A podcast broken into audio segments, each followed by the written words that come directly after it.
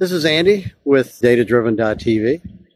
I'm recording this live. Uh, Frank, if you follow our uh, Facebook channel, you just saw Frank do another live video on the data state, a data point. This will be a data point probably tomorrow. But uh, yeah, we're trying to do as many of these as we can. I'm doing one now because I'm about to start traveling in the month of May and I'll be gone more than I'm home.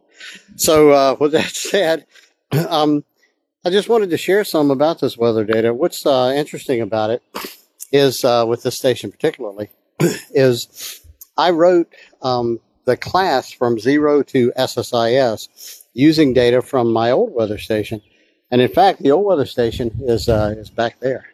See if I can zoom in, and you can see the instruments from it. Well, I cannot zoom in, but I can walk over there. That's kind of like zooming in, I guess.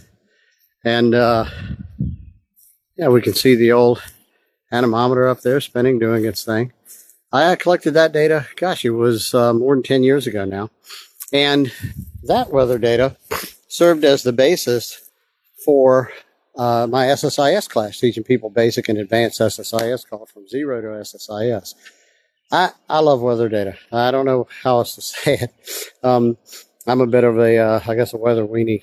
But um, what's interesting about this data and what's going to be fun is I just finished the uh, the big data certification, and I learned a lot. Gosh, I, I, loved it. And in order to blog about a lot of the things that I learned, what I'd like to do is rather than use the standard data sets that are available, I like to collect my own. And this weather station, uh, the new one that uh, that works, unlike the old one, uh, is going to serve as the basis for that. So once again, I'm going to be collecting weather data. I'm going to be blogging about uh, some of the tools that are available in Azure. In fact, I'll share this right now. There's a, a very old Windows 7 Ultimate machine. It's an E machine. It has two gigs of RAM. And uh, when I turned it on, it had been off since 2014, quite a while. Um, I fired the machine up. It took a day to update it, but it's now on the network. The, the software for the weather station is loaded onto that machine on Windows 7.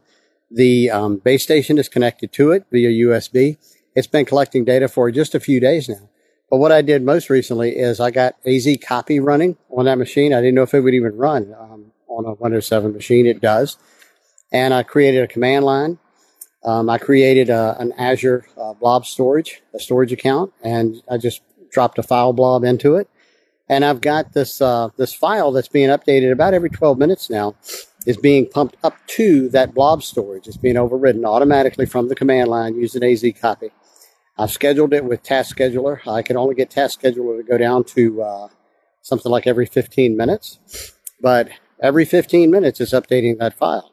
And um, what I'm going to do from there is I'm going to explore and blog about all of the different ways that uh, that I can think of for you to get, retrieve data out of blob storage like that. And, and essentially, what we have here is uh, is a weather station on the edge here in Farmville, Virginia anyway, I hope you enjoy uh, the, the data point. I hope you enjoy the ones to come. I'm going to be talking about this a lot more in the future. I'm going to be blogging about uh, Azure Cloud Storage, Blob Storage, and all of the options that we have a lot more in the future. I'm, I'm excited about it. I want to put this big data certification to use. Anyway, this has been Andy Leonard with Data Driven TV. Um, check us out, datadriven.tv.